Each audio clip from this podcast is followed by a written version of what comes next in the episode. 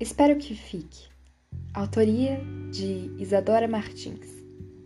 Boa audição. Há uma parte minha que ninguém viu, e suspeito que seja a mais bonita.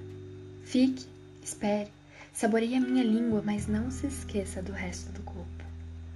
Fique o suficiente para ouvir de minhas metáforas e loucuras sobre o amor e o universo e para comer de todas as minhas comidas. Se ficar, prometo que encostarei minha cabeça no seu ombro e escutarei de todas as suas piadas swings como quem ouve o som mais extraordinário de todos.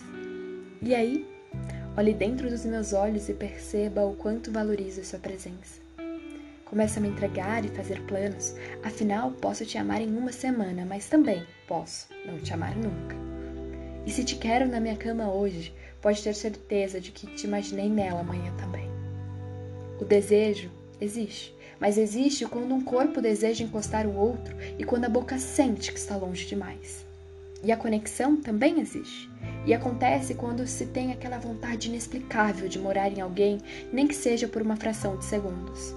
É quando o corpo para, mas a energia vai, e num curto espaço de tempo repleto de impossibilidades e possibilidades, te consegue despir, tocar e ter. Fica o suficiente para descobrirmos se isso significa alguma coisa. E se significar, se nós quisermos, ainda podemos ser mais.